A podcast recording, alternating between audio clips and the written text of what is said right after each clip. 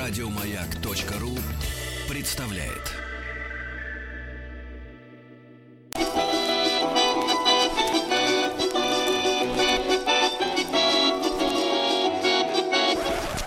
Конфетки-бараночки. Друзья мои, конфетки-бараночки наш теоретический, исторический и кулинарный курс, э, который ведет Павел Сюткин, историк русской кухни, писатель. Павел, доброе утро, категорически рад рад. Доброе утро, доброе утро, здравствуйте.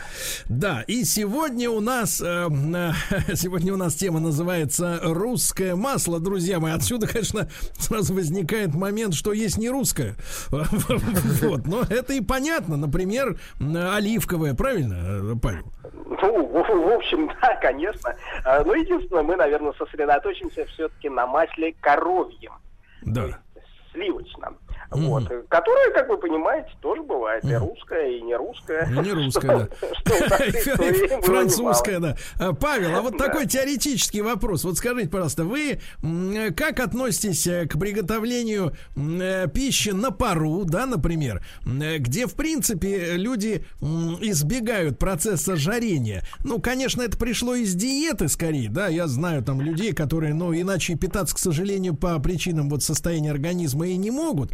Но, тем не менее, когда вот в пище нет масла, вот этого обжарки, так сказать... Э, ну, э, понимаете, вот вы спрашиваете, да, как там кулинара, да, это все равно, что спросить э, композитора, а как вы относитесь, если вот нот будет не 7, а только 3? в музыке.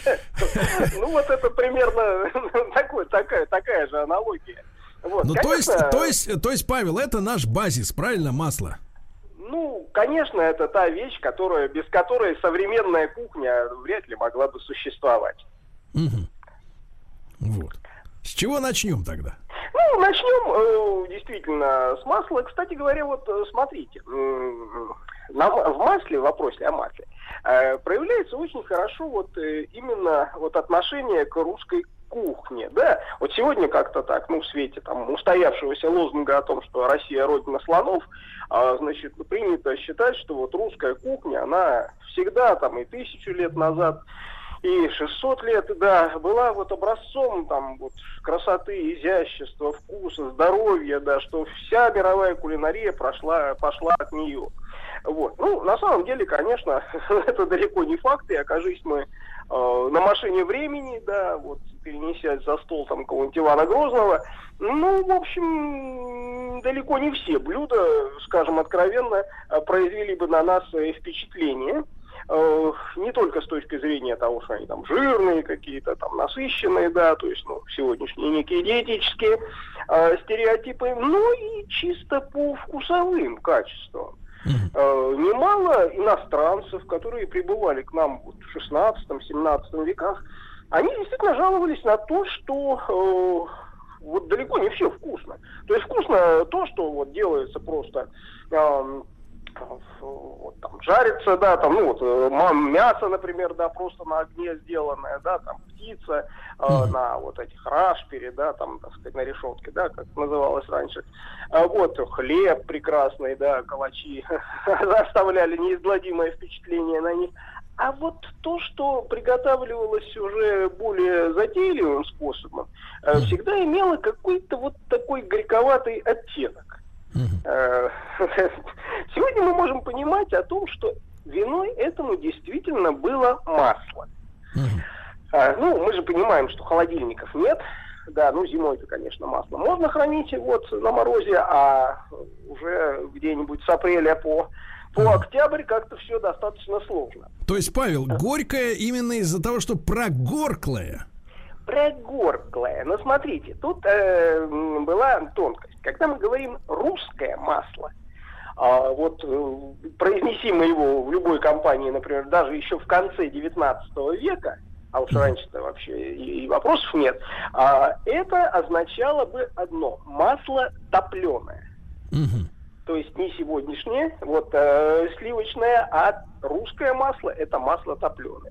В чем логика этого процесса? Э, что не делали сливочное раньше у нас? Да делали, конечно. Естественно, можно было, да, это уже там молоко ставишь, да, оно превращается там, постепенно, ну, сливки, да, в сметану, да, там она сбивается, да, получается эти кусочки, эти масла, перетираешь, ну вот как бы система, система понятна, да, образование этого масла. Но тепло, понятно, э, что с ним происходит, но оно тает, его как трудно сохранить. Вот. Плюс, естественно, наша та самая средневековая чистоплотность, ну чего уж тут говорить. А, да, все, все, все это примерно понятно. Вот, поэтому э, что нужно было делать? Тут его перетапливать. А, то есть так же, как вот и сегодня многие хозяйки берут просто куски сливочного масла, вот ставят э, кастрюльку на огонь, оно постепенно тает, так. И, э, дальше вот происходит интересная вещь. Когда он стоит, вот не надо его доводить, естественно, до кипения. Вот так да. чуть-чуть, да, там пузырек так один, другой, вот. А, оно разделяется на фракции. Uh-huh. То есть вниз выпадает такая вот типа молочной такой пены, сверху тоже пена. Вот вопрос в том, чтобы удалить верх-низ. А, а вот как, а как Павел, как Павел происходил процесс сепарации-то вот этот? А он просто отделяет. То есть вы берете, снимаете ложкой сверху с вот этого подогретого, ну, почти кипящего масла пену, убираете ее. Это так называемый юрага. Вот то, что внизу и сверху. Э, а она куда-нибудь, э, куда-нибудь потом шла? Юражная каша. Это у нас даже такой термин был. То есть каша с этим маслом. Вот.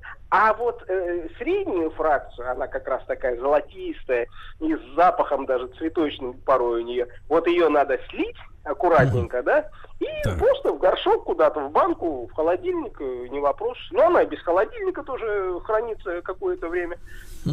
Но сегодня-то чего нам, эксперимент ставить.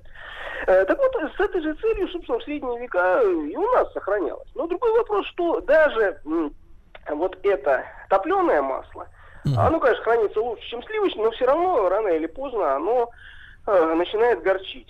Плюс к этому не забывайте, что крестьянских хозяйств, ну, никто там вот не парился с этими фракциями, да, так, чтобы уж прямо отделить все это ровно. То есть частенько все-таки было достаточно ну, скажем так, не сильно качественное, да, вот это производство.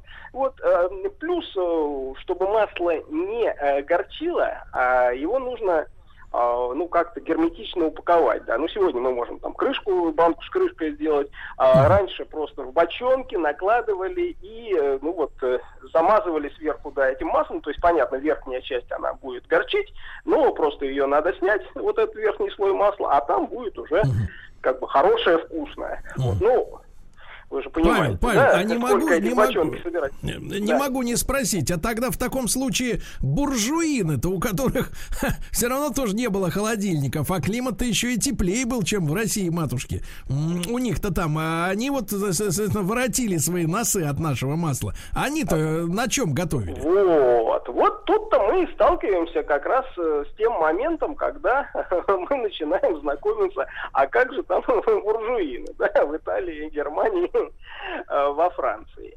А вот. Э, происходить это начинает уже, естественно, с петровские времена, когда вот прорубаем окно в Европу, э, Санкт-Петербург. И вот жители Санкт-Петербурга с удивлением узнают, что вот местное, так сказать, население, вот чухонцы, как это называлось тогда, да, то есть вот финны, эстонцы, да, которые как бы жили, жили там по соседству, они используют какое-то другое масло. Наши его прямо так и назвали, чухонское. И масло это действительно сливочное, вот в сегодняшнем понимании слив. И оно почему-то, почему-то не прогоркало. И, в общем-то, хранилось гораздо дольше. Это почему? Был, вот, в чем был вопрос? А, во-первых, конечно, его а, делали гораздо более а, тщательно. Промывали, вот, э, очищали от всех э, примесей. Второе, то, что, так сказать, было важно, его делали в лучших санитарных условиях. Это на самом деле вот это важная вещь, потому что вот я прям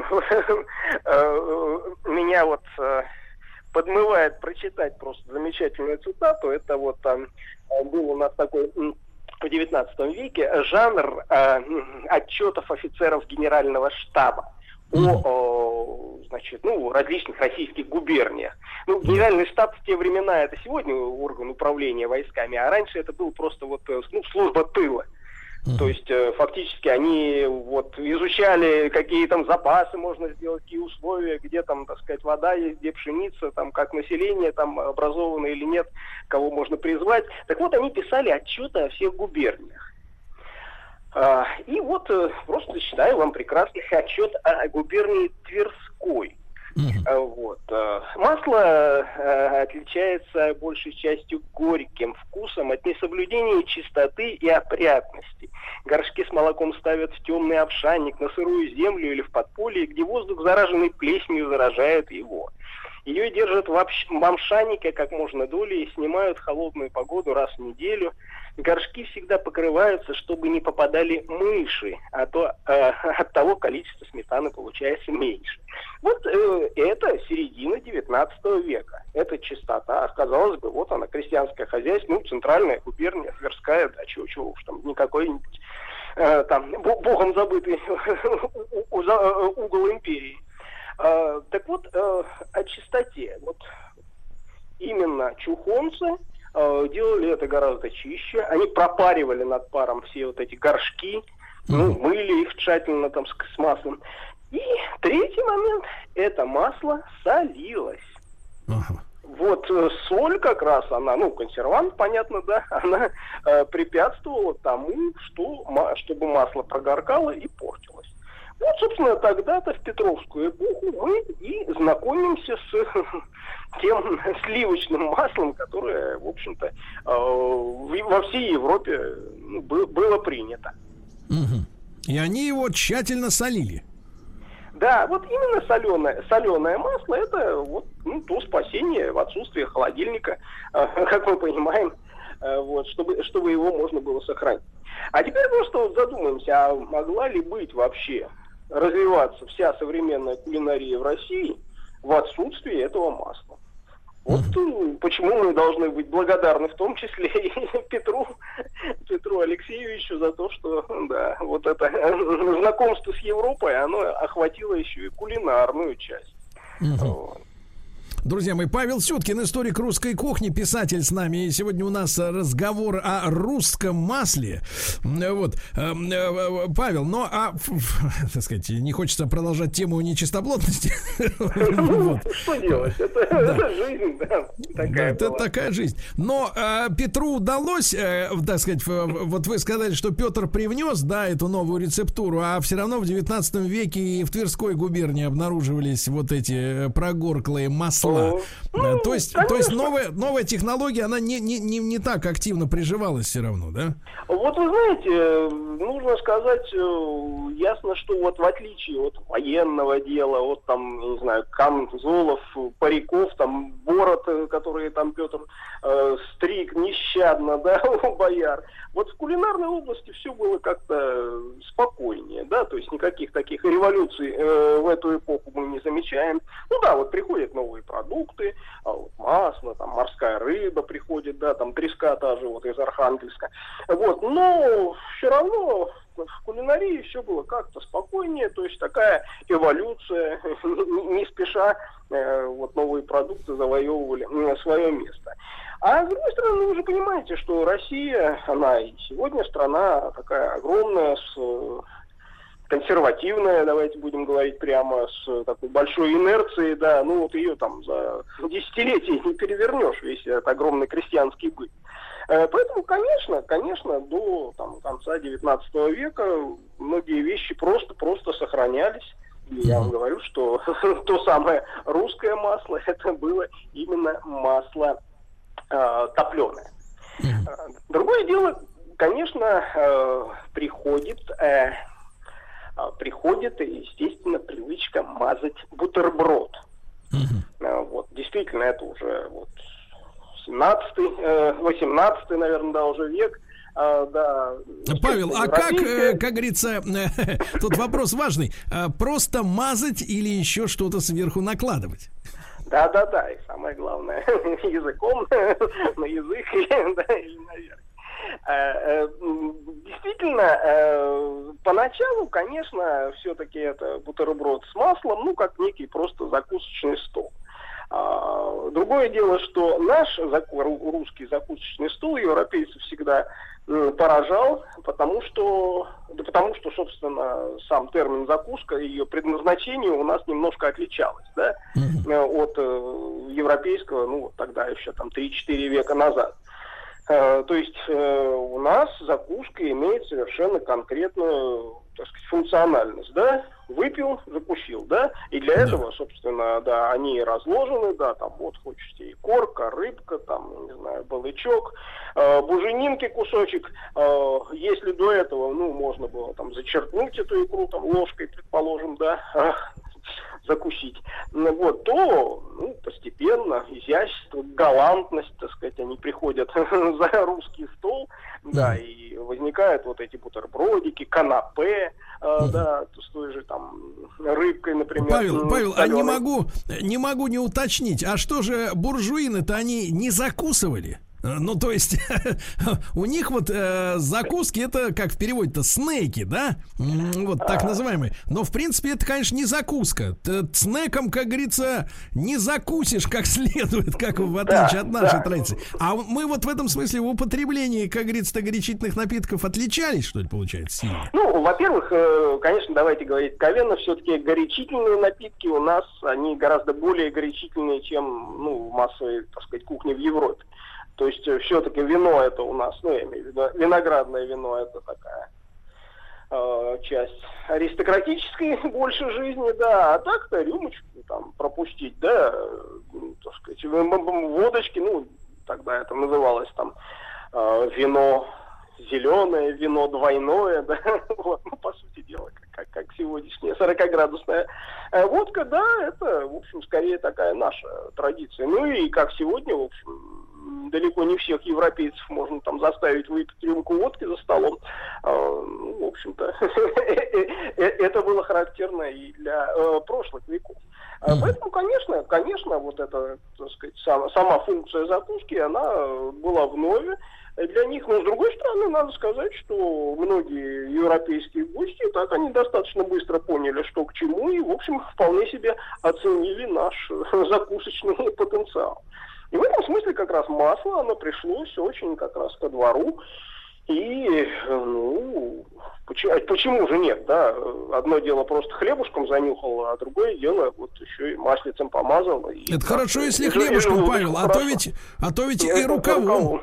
Да, да, да, вот так. Бывает так. Ну ладно. Так вот, э, бутербродная наша Э, история действительно начинает развиваться, и постепенно она входит просто вот в обычный мещанский, как тогда говорили, быт, то есть вот обычного среднего класса. Э, уже в XIX веке, ну, наверное, со второй половины XIX века, это вполне себе нормально утром помазать себе э, бутербродик, да, к завтраку, а то и к вечернему чаю кто-то бутерброды мазал. Павел, а кстати, а кстати, а какой хлеб использовался для бутербродов? Потому что и в советское время, и да, и в нынешнее у нас до сих пор очень сильная, несмотря на то, что как бы глобализация, да, у нас очень сильное расслоение между северными и южными, условно говоря, областями по употреблению черного и белого хлеба, да? То есть, Конечно. например, например, если, если для Питера там ржаной хлеб это норма, то где-нибудь там в Новороссийске, в Краснодаре ты его и можешь и не найти скажут, ну, у нас там есть там только серый, если слегка, Нет, да и то. Очень, очень правильное, это на самом деле замечание. То есть, ну, конечно, белый хлеб, э, он, ну, скажем так, более дорогой, да, поэтому, ну, чем обеспечение семья, тем, наверное, э, белого хлеба было больше. С другой стороны, центральная Россия это вполне себе нормально, черный ржаной хлеб за, за любым столом. А вот смотрим на юг, Ростов, я вот как раз недавно читал э, воспоминания там казачьего атамана, одного генерала, вот, и вот он вспоминает свои там годы в казачьем корпусе в, в Санкт-Петербурге. И рассказывает, что вот молодых э, казаков, да, вот э, как раз привозили с Дона, да, в Петербург на службу, э, давали на завтрак, обед черный хлеб. Прекрасный, говорил, черный хлеб был как пряник просто вкусный. Они Друзья мои, ну что... давайте, давайте мы продолжим историю о том, как правильно намазывать или если есть что накладывать на бутерброд сразу после новостей. Павел Сюткин, историк русской кухни, с нами сегодня мы о русском масле говорим.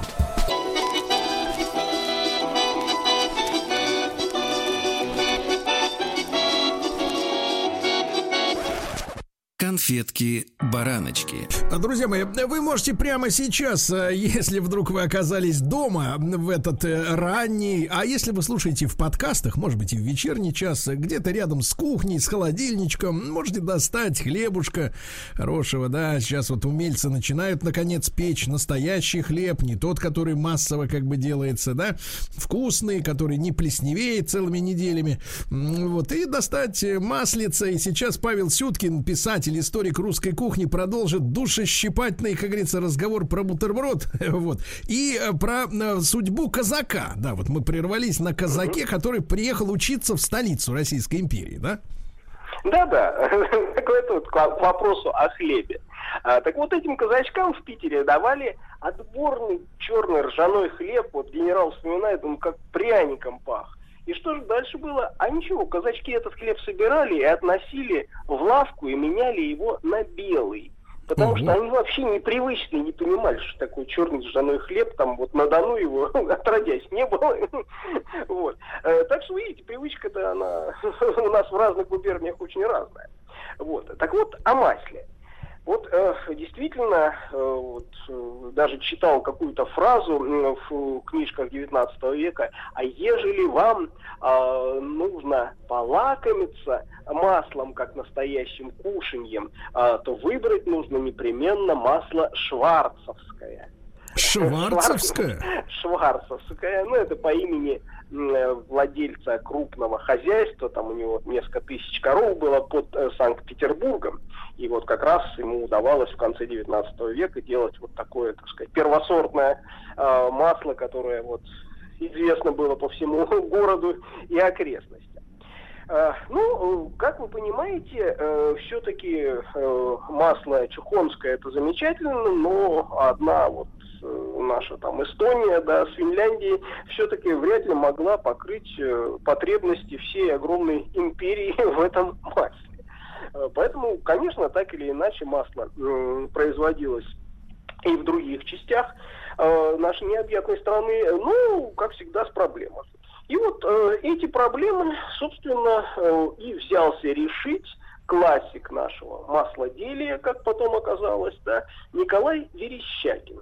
Uh-huh. Все, наверное, помнят э, картину «Апофеоз войны». Помните, где-то в Третьяковке, по-моему. С черепами. С черепами. Да, вот такое, так сказать, пирамида из черепов там, да. Так вот это младший брат того Верещагина, который маслодел, да, художник-наталист.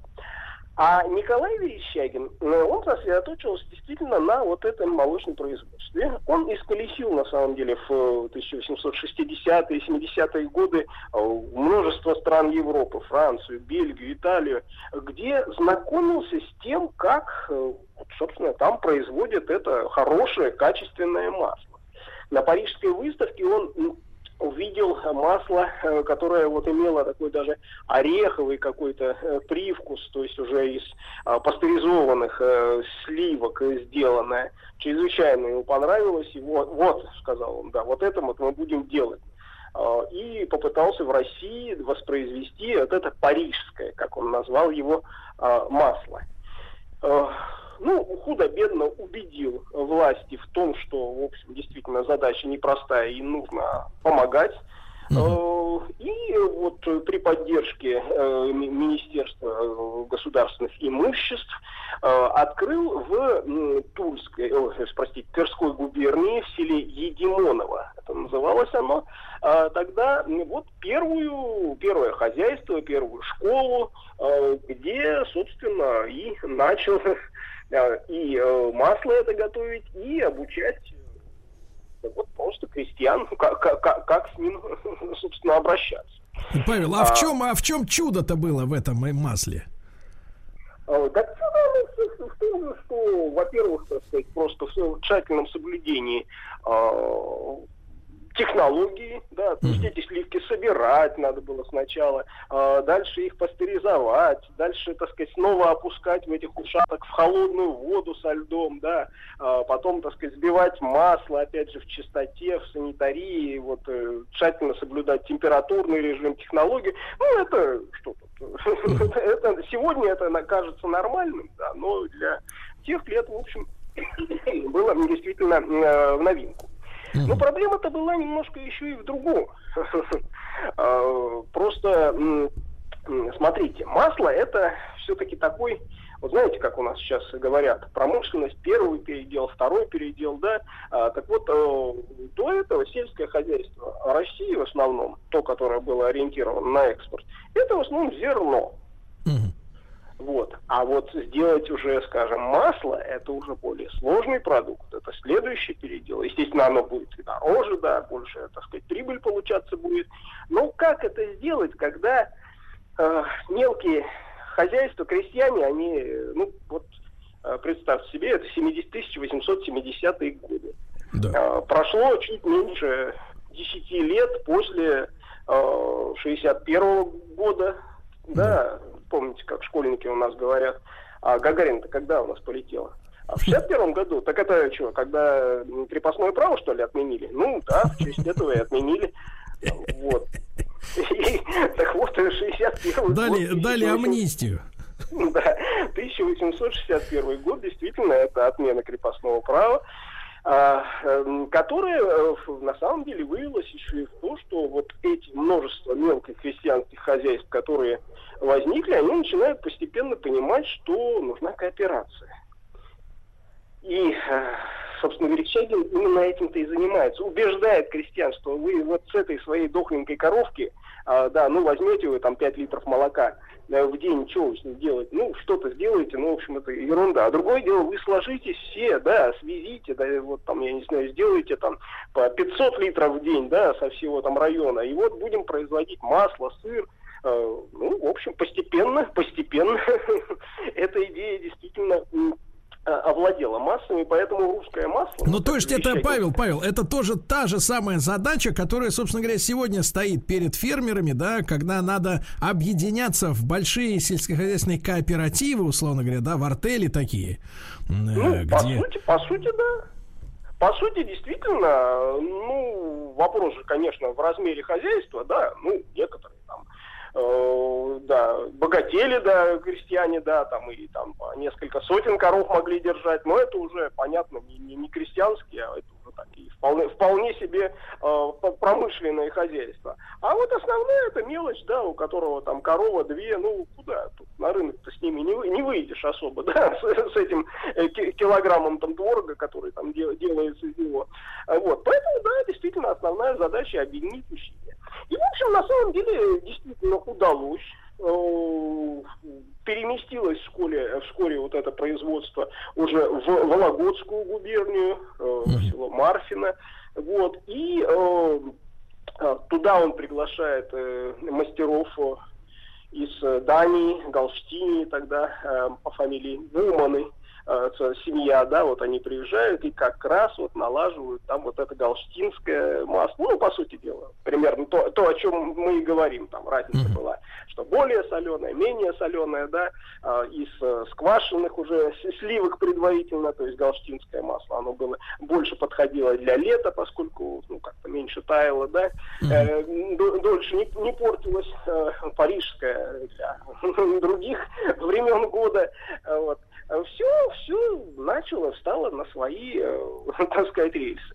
И нужно сказать, что, конечно, за что перед Верещагиным вот и сегодня снимают э, шляпу за то, что он э, не просто вот, привнес эту технологию, не просто э, работал по налаживанию этих крестьянских кооперативов, но и э, сделал школу настоящую, да, вот эту школу, которая готовила специалистов э, вот в сфере, в сфере этого маслоделия. На самом деле в 2011 году он давно вынашивал идею вот не просто э, вот такую школу для просто техников, да, но и высшее образование давать людям. И э, в 1911 году в Вологде открылся как раз вот первый подобный институт. Он, кстати, существует и до сих пор, и это э, сегодня Вологодская государственная молочно-хозяйственная академия имени Верещагина. Угу. Фактически такое ну, главное наше, так сказать, учебное, научное заведение в сфере масс. Павел, Павел, не могу не спросить. Значит, э, мы когда заходим, мы сейчас про Вологду отдельно, это, конечно, вещь, и, и мы с товарищами были там проездом, ехали к Деду Морозу, э, Великий Устюг, и, соответственно, заезжали на тот самый знаменитый завод. Он, помните, несколько лет назад даже ходили слухи, что какие-то карабасы хотели его там, это, того, да, этого, да, почикать, но вроде как отстояли, Владимир Владимирович лично вмешался собрался, все. Значит, ну и, соответственно, ели масло и с собой привезли вкусное, да, теперь главная задача, как вычислить, чтобы не было подделок с надписью «Вологодское масло».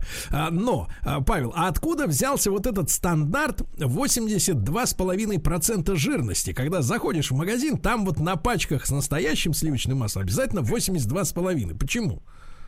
Ну, стандарт, как вы понимаете, возникает у нас э, все эти э, ГОСТы, да, это уже все-таки 1930-е э, годы. Это как бы немножко следующая эпоха в развитии нашего масла. Ну, кстати говоря, эпохи оказались очень связаны между собой что удивительно.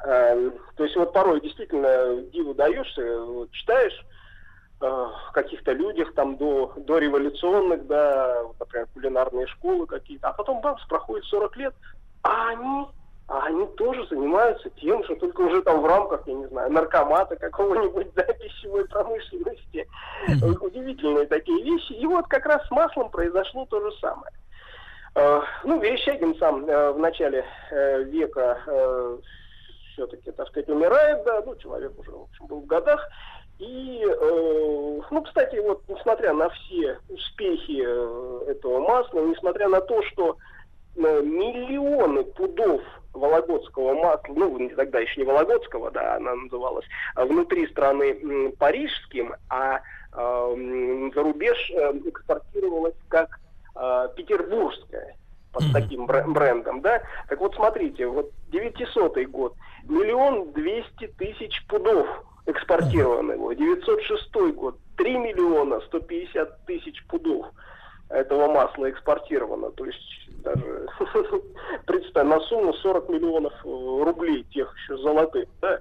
То есть это огромные суммы. Увы, э, сам Верещагин к этому апофеозу бизнеса причастен не был и, в общем, умер достаточно бедным человеком. Ну, не то, что уж совсем нищете, но, конечно, явно, так сказать, э, достойный э, гораздо большего достатка за свои успехи.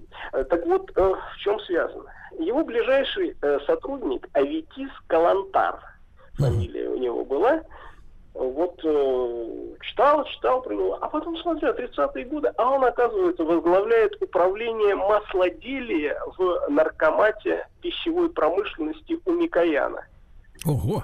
Представляете, вот человек вот пронес всю эту традицию вот через революцию, через голод, гражданскую там и так далее, и все равно остался верен своему делу и вот, собственно, продолжил его уже в советских условиях. Так вот, видимо, вероятнее всего именно ему, с его подачи, собственно, этот секрет и рецепт вологодского масла, он устоялся, он вошел в этот ГОСТ, да, который как раз в конце 30-х годов принимается на масло, вот mm-hmm. эти вот самые, да, 82,5%. Э, и, собственно, в 1939 году выходит приказ... Павел, мы продолжим сразу, сразу после короткой рекламы.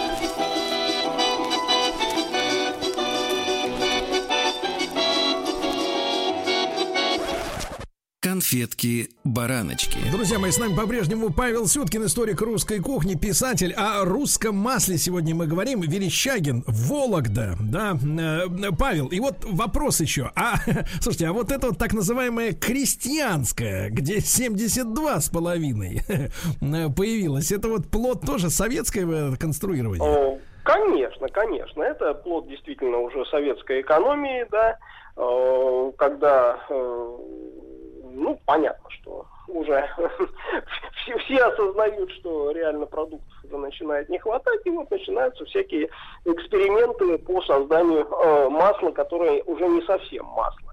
Потому что ну, в реальности получить 72,5% достаточно сложно из э, натурального молока, да, сметаны. Mm-hmm. То есть туда уже все-таки идут э, частенько и растительные жиры. Uh-huh. Вот. Э, но вообще вот эта палитра масла в советские времена, она была даже шире. То есть, да, было вот традиционное масло 82,5, в том числе вологодское даже, я помню, да, было. В те времена даже в горшочках таких продавалось. Редко, редко, но, но перепадало.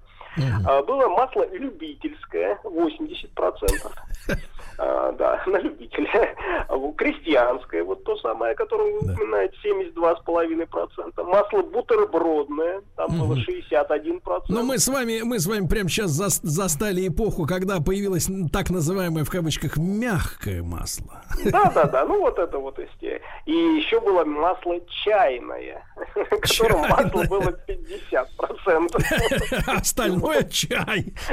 Слушайте, ну. Павел, Павел, а вот вопрос, вопрос все-таки, смотри, смотрите, а вот классический русский дореволюционный бутерброд с маслом. Может быть, сейчас люди замерли на кухнях, хотят повторить этот подвиг, да? В принципе, конечно, я вот представляю, вот смотрите, э, значит, берем хлебушек, да, намазываем, лучше накладываем масло, сверху сырок, затем идет у нас, например, э, ветчинка, потом помидорка, Потом зелень какая-нибудь, например, кинза. Потом сверху таким же накрываем и в этот, в электрический, ну, не знаю, как называется, тостер или где вот запаривают-то, да? Да, да, да. Вот да, эту да. штуку. Ну, и зажариваем, и так это, так это замечательно, просто невероятно, да. А вот, а вот как до революции вот делали бутерброд? Ну, конечно, помидорчик, наверное, можно сразу вычеркнуть.